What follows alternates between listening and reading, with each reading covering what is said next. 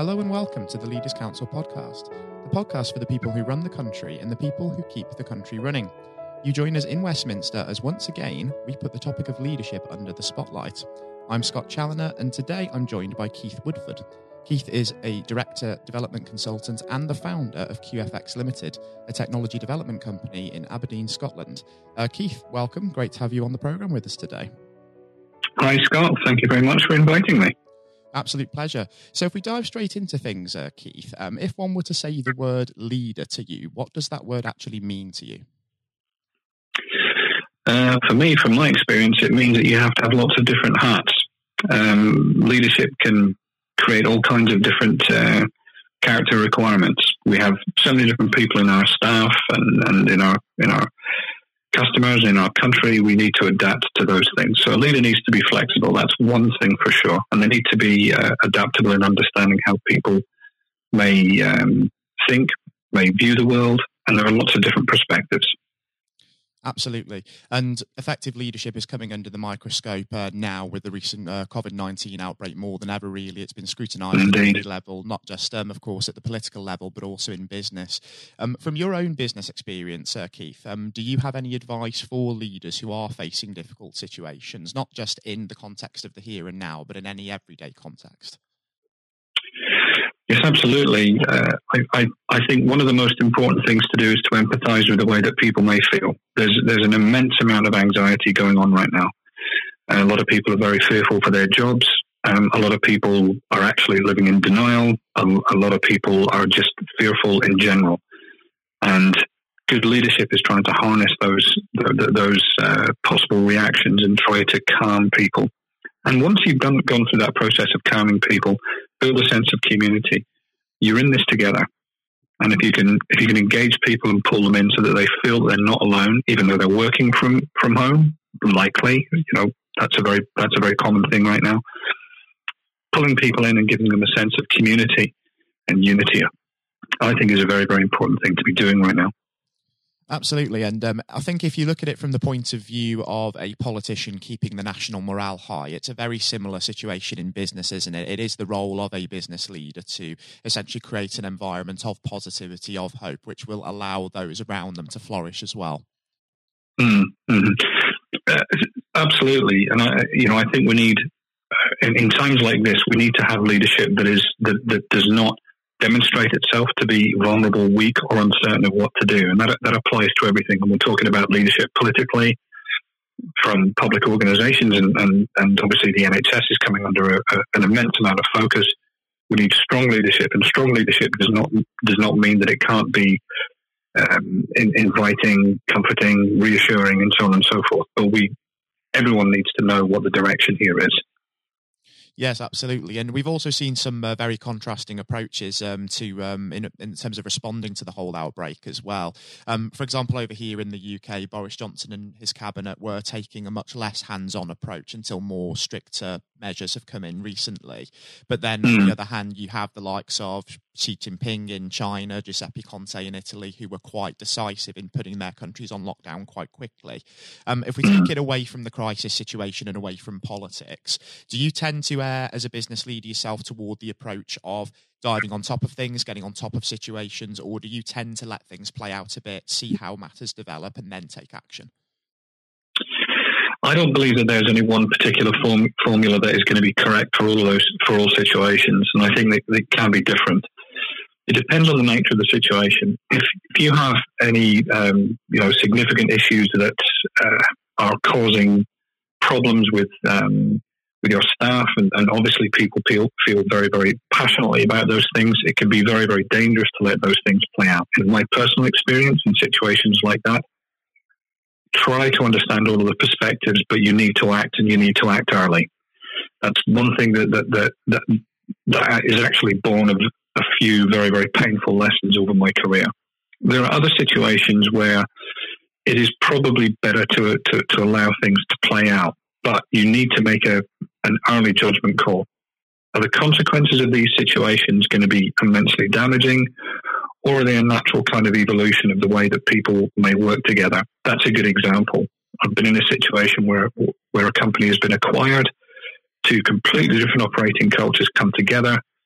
And if you try and force those situations to try and force people to get on and so on, you're actually likely to fail. If you are empathetic and try to understand all the perspectives, in those situations you can let it play out. But there are plenty of other things that I can think of where no, you really want to get in there and jump on it early. And that's a million miles away from the COVID 19 crisis, I understand. And it's maybe not a black and white answer, but in my experience, again, good leadership understands the, the, the ground that lies before them and they adapt their responses to that. Absolutely. And um, in your um, experience, um, are there any leaders who have sort of got that balance between being proactive and being reactive and uh, maybe being an inspiration to your own leadership style, Keith? In my career, do you mean? Yes, absolutely. Have you've experienced anybody, be they a prominent figure or a figure within business, who's maybe been um, a, good, a, good, example of a leader in that respect? Yes, yeah, there, there have been a couple, a, a couple of key figures um, in, in my own career. I've spent a great deal of my career working alone and working for myself. I, I wanted to have that independence, so I, I, I missed a lot of years where I, where I could have benefited from working from people like this. But in the occasions where I did, I always found that the um, the overly forceful, overly aggressive leadership style ultimately failed. If there was a if there was a compromise where firmness was required under certain circumstances, but in other circumstances, an um, uh, an approach of empathy and understanding and problem solving was there, those people had a huge influence on me. So yes, absolutely, yeah, there have been a couple of, of really good figures in my career. Yeah, for sure. And some of the figures that you mention are people whose um, achievements may not be all too recognised because these aren't necessarily individuals um, that are in the public eye, for example. And with that in mind, and thinking about the fact that good leadership can often go under the radar in that respect, is leadership, good leadership especially, celebrated as much as it should be in the UK, in your view? Uh, no, I, I, I, really, really do believe that good leadership is forgotten about. And there's an awful lot of really good leadership going on out there in all kinds of situations. You think of the emergency services. I've seen really good and bad people in, in um, that I've come in contact with in the emergency services, in the military, in business, all the way through. And there are some absolutely fantastic examples of leadership going on constantly in all levels of, of, of society. And we as a nation, I think sometimes don't show enough appreciation for those situations. Yeah, it's um, it's interesting um, that you uh, mentioned that. Um, I do want to go back a little bit, Keith, and um, look at um, your career as well, because of course you talked about um, getting a sense that you would be working for yourself one day. Um, early in your career, did you always imagine, therefore, that you would end up being in a leadership position yourself? Um, I I think it was inevitable because of what I wanted to do from a very early age. I wanted to create a business.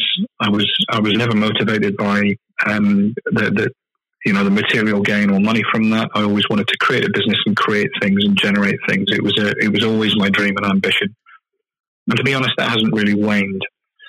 Um, and uh, the difficulty with starting too early is that you can just simply be in a situation where you really just don't know what you're doing. And I, you know, I have to be pragmatic and, and hold my hand up. And there were cases where I really was drowning and didn't know what I was doing and I call it the the um, house on fire syndrome.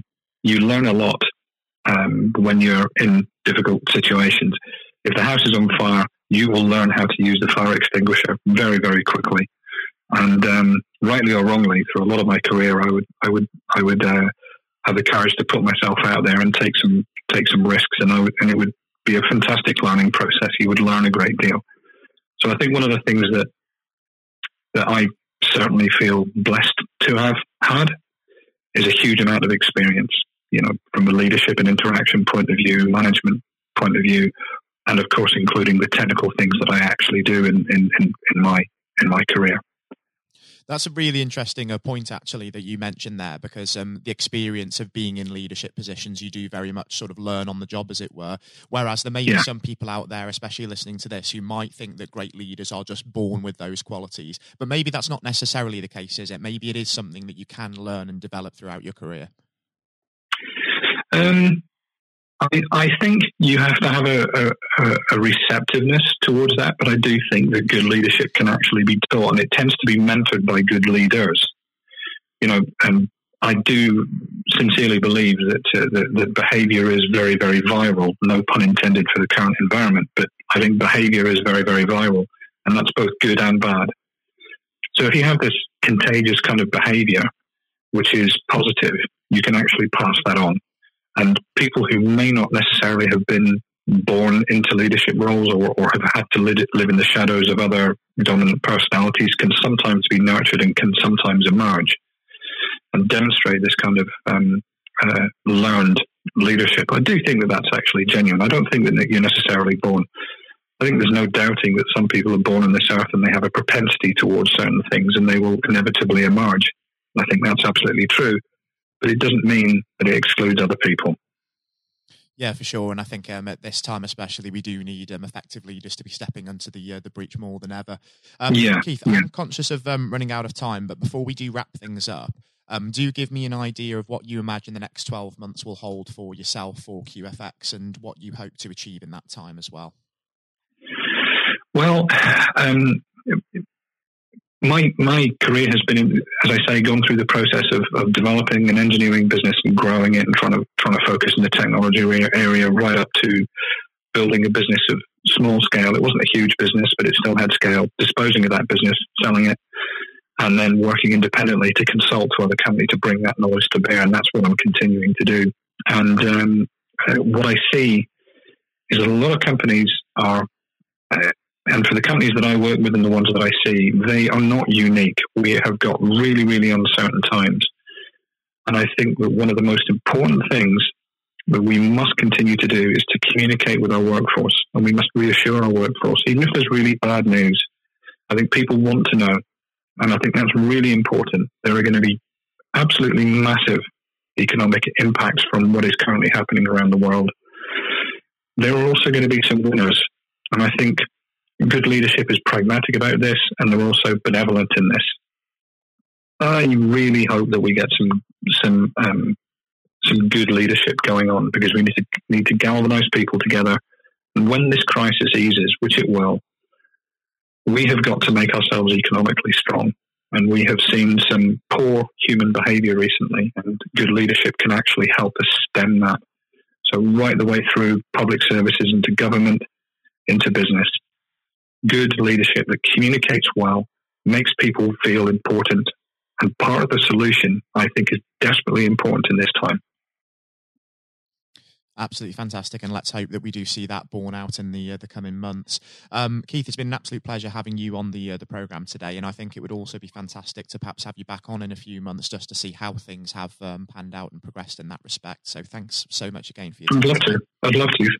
Thanks a lot for the invite, Scott. I really do appreciate it. Thank you very much. It's been fantastic to speak. Uh, we now hand over to Jonathan White for his exclusive interview with Sir Andrew Strauss.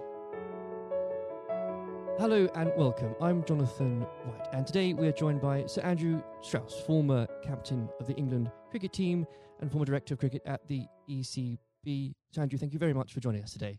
Real pleasure to be here. Thank you. It, the pleasure is all of ours. You know, and you've had a distinguished career, as I said, both on and off the pitch in English cricket, recognised not least with your knighthood for services to sport just last year. So congratulations on that. Yeah, thank you. Um, now there have been ups and downs in the career, like any career, including public and private disagreements with certain individuals. And on that front, I think what everybody wants to know have you finally forgiven Marcus Trescothick for giving you that stupid Lord Brocket nickname? um, well, my recollection was it wasn't Marcus Trescothick who gave me that nickname. Ah. It was actually Mark Butcher. Uh, He's but, to blame. You know, I think there were a lot of people. It was the senior England teams at the mo- mm. at that time who wanted to sort of put me in my place and make sure that I didn't get above my station. So um, thankfully, it didn't particularly stick, other than within those group of players. And you really did try and get on their nerves by getting above your station, because of course, in your first outing, uh, you went on to score 112. Mm. Now, am I right in saying this, perhaps, that you only got there because Michael Vaughan did himself an injury?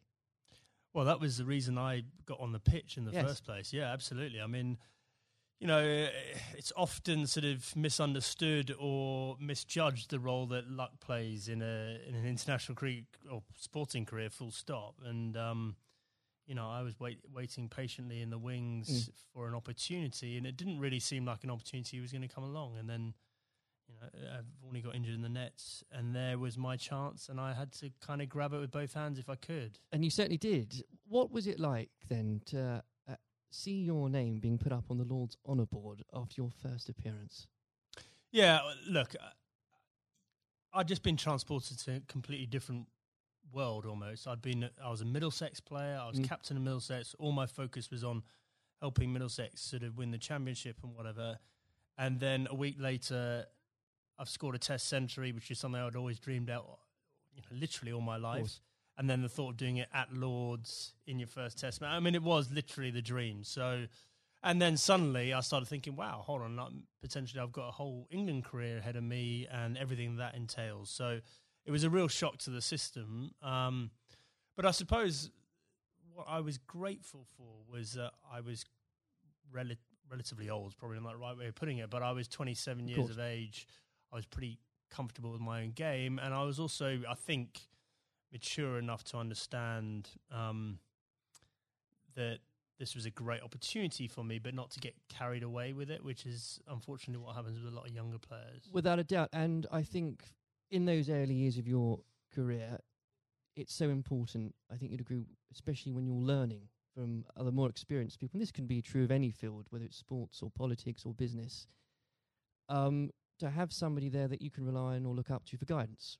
In those early days, was there somebody that you could say to this day that, thank goodness they were there for you? Uh, well, I think in preparing me for international cricket, Justin Langer was a massive hmm. um, mm. source of advice for me. So he was captain of Middlesex bef- you know, a couple of years beforehand and really helped me understand what I needed to do to get there. Um, but then I think on the day to day basis, my wife Ruth played a, a huge mm. role, you know, and just in terms of because I, I, think there is that real danger that you get carried away with it and you think yes. international sport in that goldfish bowl that you know you're more important than you you were previously, or that that whole world is the real world, and uh, and obviously all we know is that the real world nothing's changed other than mm-hmm. other people's perception of you, and you need that grounding. And again, that can be true of any uh, so many different areas of life.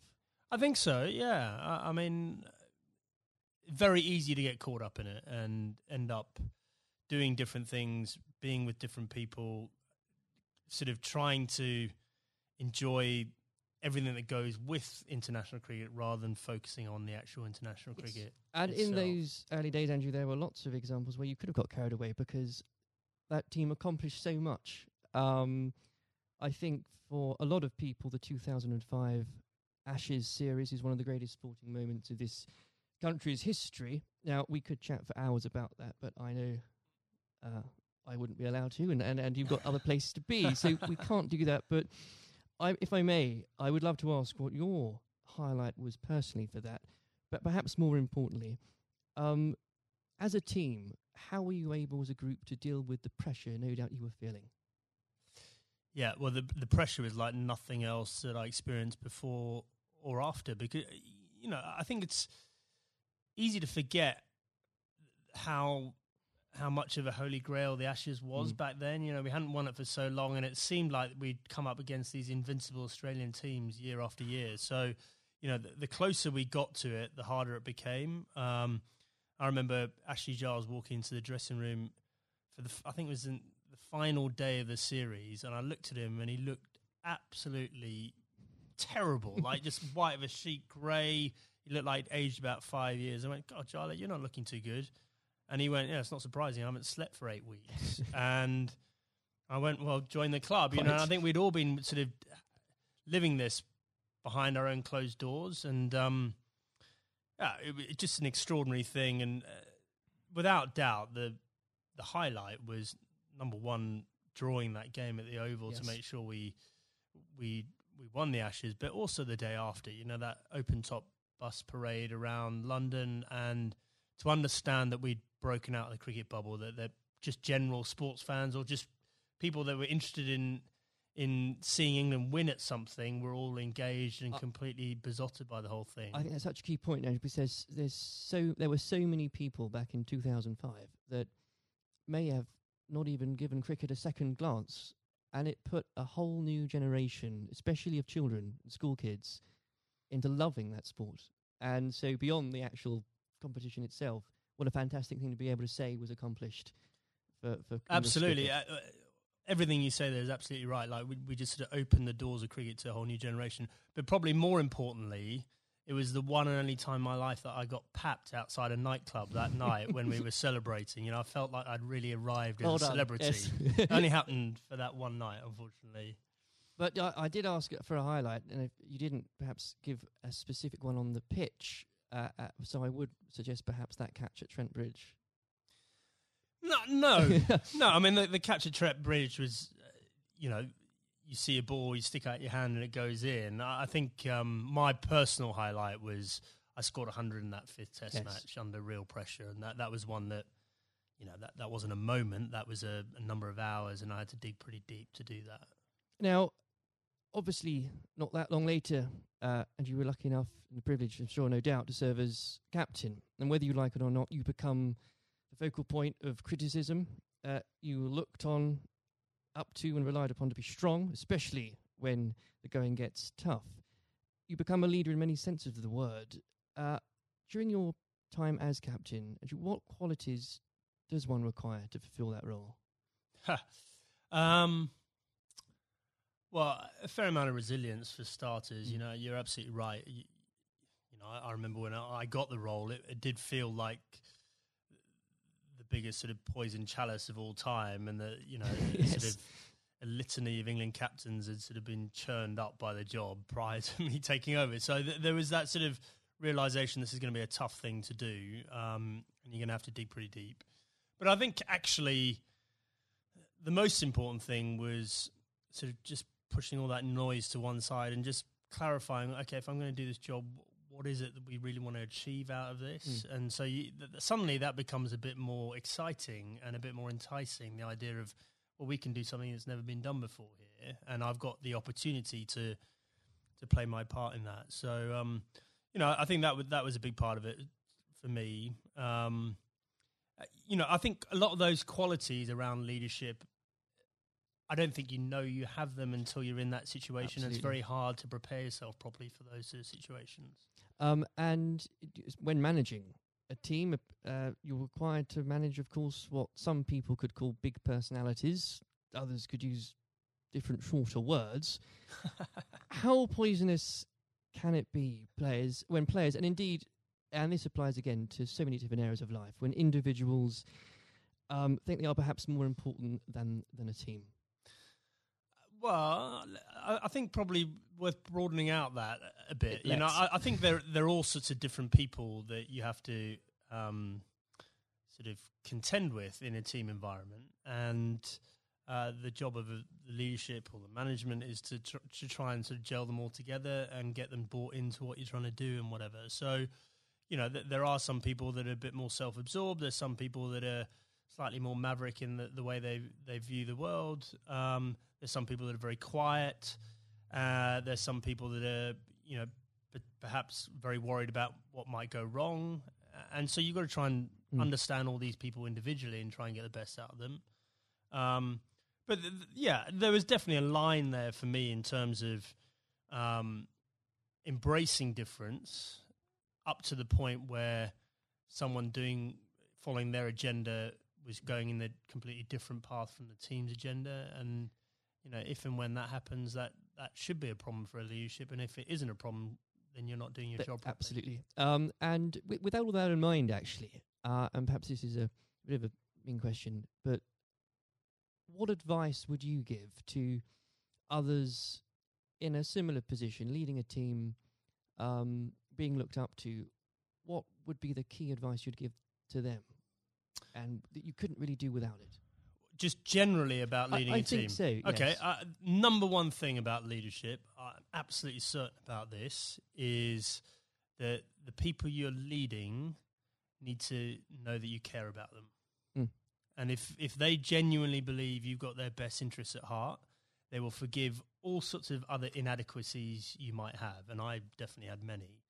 Um, because they, they'll know your heart's in the right place, and they uh, they'll feel comforted. There'll be a degree of sort of psychological safety or some or whatever it might you might term to to make sure that the, the team comes together when the going gets tough. If they genuinely don't believe you care about them and you're in it for yourself, um, doesn't matter how charismatic you might be. It doesn't matter, you know, how gregarious and and how um, impressive you might be as a person.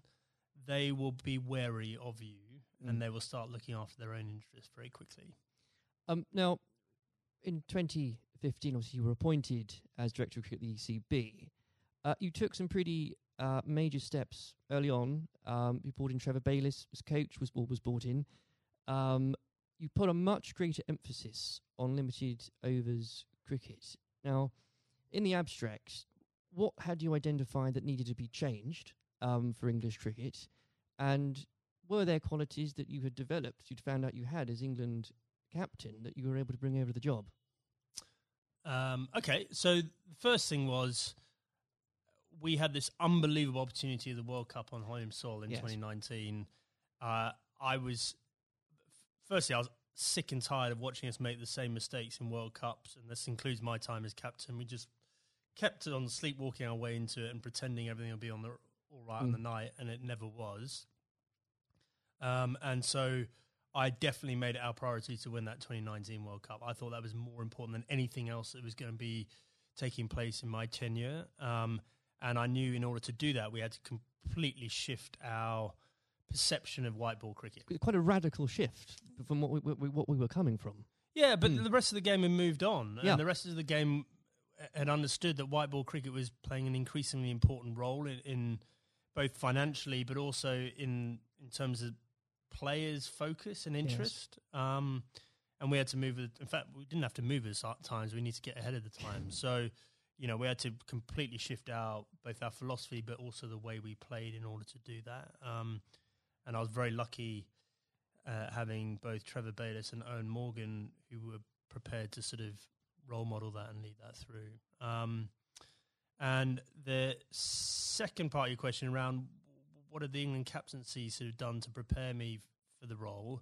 I, I think I was comfortable leading. I was I knew mm. the environment. I knew what I was getting myself into, and, and in the early days, I could leverage some of the relationships that I had with the players, but actually, I found it a very different challenge because you are so so far removed from what's going on on the ground, right. and so you know you're relying on other people to have to buy into what you want to happen and then do it themselves, mm. and often you know in different time zones in different parts of the world. So that was that was a very new experience for me. Well, I think the strategy paid off, and uh, I don't know about you, but when watching that World Cup final again, as so many people did in this country, it's once again inspired another generation of, uh, especially school kids who again might not have given cricket a second look, who have now become avid cricket fans. I know of some, and, and what what a wonderful thing that must be. Yeah, it was an incredible day, wasn't it? I mean, I think in our vision, like when we're talking about the opportunity of winning the 2019 World Cup, I had this vision in my mind of Lords on a sunny day and a close finish and the incredible kind of you know emotion that went with it. Mm. No one could have dreamt no uh, how it played out. I've never seen anything. I've never seen a game of cricket like that in my whole life, and for it to be the World Cup final was quite extraordinary. I know some fantastically avid cricket fans who were googling there and then what exactly the rules became because I yeah well so was, was I yeah. actually yeah absolutely um now in your in your wife's memory you established the Ruth Strauss Foundation last year. Uh, in doing so, whether you'd admit it or not, yourself and the foundation has become an inspiration to thousands, husbands and wives, mothers and fathers, sons and daughters. Please do take some time, if you wouldn't mind, and you to explain to the listeners the work the foundation does and, and what it's been like to lead a project like that.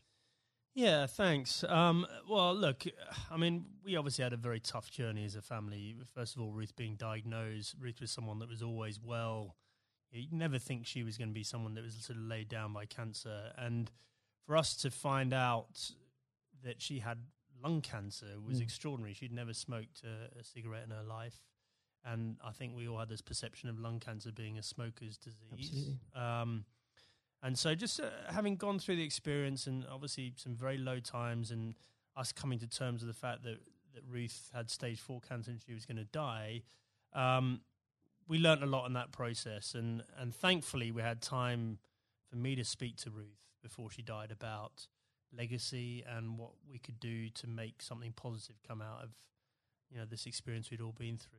So after she died in December uh, 2018, uh, I came back and launched a foundation with two f- focuses. Number one, to fund research into these rare forms of lung cancer. These mm. are the non-smoking lung cancers.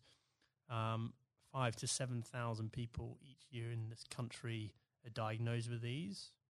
No one knows why they're getting them, um, but they're on the increase, and it's women, young women, that are affected more than men. Extraordinary so, numbers. Yeah, I mean, it, in the list of top ten cancers, it's number eight. Rare forms of lung cancer, number eight. So it's not really rare. It's probably a misnomer, but it's um, yeah, we're really lacking in funding and understanding. And then the second element, and probably this is in some ways more pressing, is um, to help uh, cancer. Anyone who's got cancer who has an incurable uh, diagnosis, to help them and their families prepare themselves for death. Mm. And so, in order to do that, we need to be able to find ways of them having open conversations with each other because if you do this well, it should help the bereavement afterwards if you're well prepared for it. It's not something people like to do. I was very lucky that Ruth wanted to do it. Um, but also, we have to have that debate about about the taboo of death, and yes. you know, effectively, how uncomfortable we are talking about it, and certainly how bad we are preparing for it. If you if you think for a moment about antenatal classes before you have your mm. baby, like how we're preparing you for the how your life's going to change, and we do nothing around death, even though we're all going to experience it in one shape, way, shape, or form. And um, you know, we, I think as a society we need to be better than that. We, we've come a long way in so many different areas, and especially around mental health. And we can do better about death. There's no doubt about it. Well, I think the, the foundation is leading the way in breaking taboos on that front because they need to be broken. Um, uh, I know they've got the foundation is going out some events later this year. So if you could tell us about some of those, that would be. Yeah. So the, I mean, we've got a couple of big ones coming up. So uh, the Westminster Mile, which is a, a, very inclusive. If you're thinking about think about a marathon, but just think about just doing a mile of a marathon rather than 26. Sounds ideal. So we've got grandparents, we've got little kids, we've got people pushing prams, so that we're going to get as many people as possible to play their part in that and raise some funds. Um, we've got the Red for Ruth Day at Lords again, so that was an incredible day for us last year. You could, you, whether you were there or not, especially if you were there. I mean to say, but whether it was the photos in the papers the next day, what an extra! I think it was the fifteenth of April, wasn't it? What an extraordinary day, and what an overwhelming day that must have been for you. Yeah, absolutely. Well, I mean, you know, an Ashes Test match is a big day anyway, yes. and then f- for us to have that extra element of the the Red for Ruth Day, and to see the the wave of support. You know, it's probably it was just I myself and the boys were incredibly profoundly affected by that uh, in a good way. You know, we felt so much uh, love and support there, and then the foundation is directly benefited hugely by the the funds raised, and um, we want to take it up a gear this year and, and make it more of a community thing, not just the the day at Lords. Um, I even saw some of the stuffiest members of the MCC, Andrew, wearing red. Uh, wearing red. So, what, what an extraordinary thing! Yeah, well, a lot of them wear red trousers anyway. I think, but um, no, it, absolutely, you know, they, they were right behind us, and um, you know, we we really want that to be something that's embedded in in the English summer, uh, just like the McGrath Foundation Days yes. in, in Sydney in Australia. Well, it's been a complete inspiration, um, and uh, I very much hope we can talk about that perhaps late in a few months as well. Absolutely. Um, before we go, as I'm conscious of the time, we uh, it's also an exciting year for domestic cricket. Um, not least uh, because of the introduction of the hundred, not without its critics. I should, Andrew. I know you're uh, a big proponent of it. Um, the blast has clearly shown um, that the short form of the game has brought cricket to a new and growing audience, exciting games. Uh, what do you say to those that ask, why do we need the hundred as well?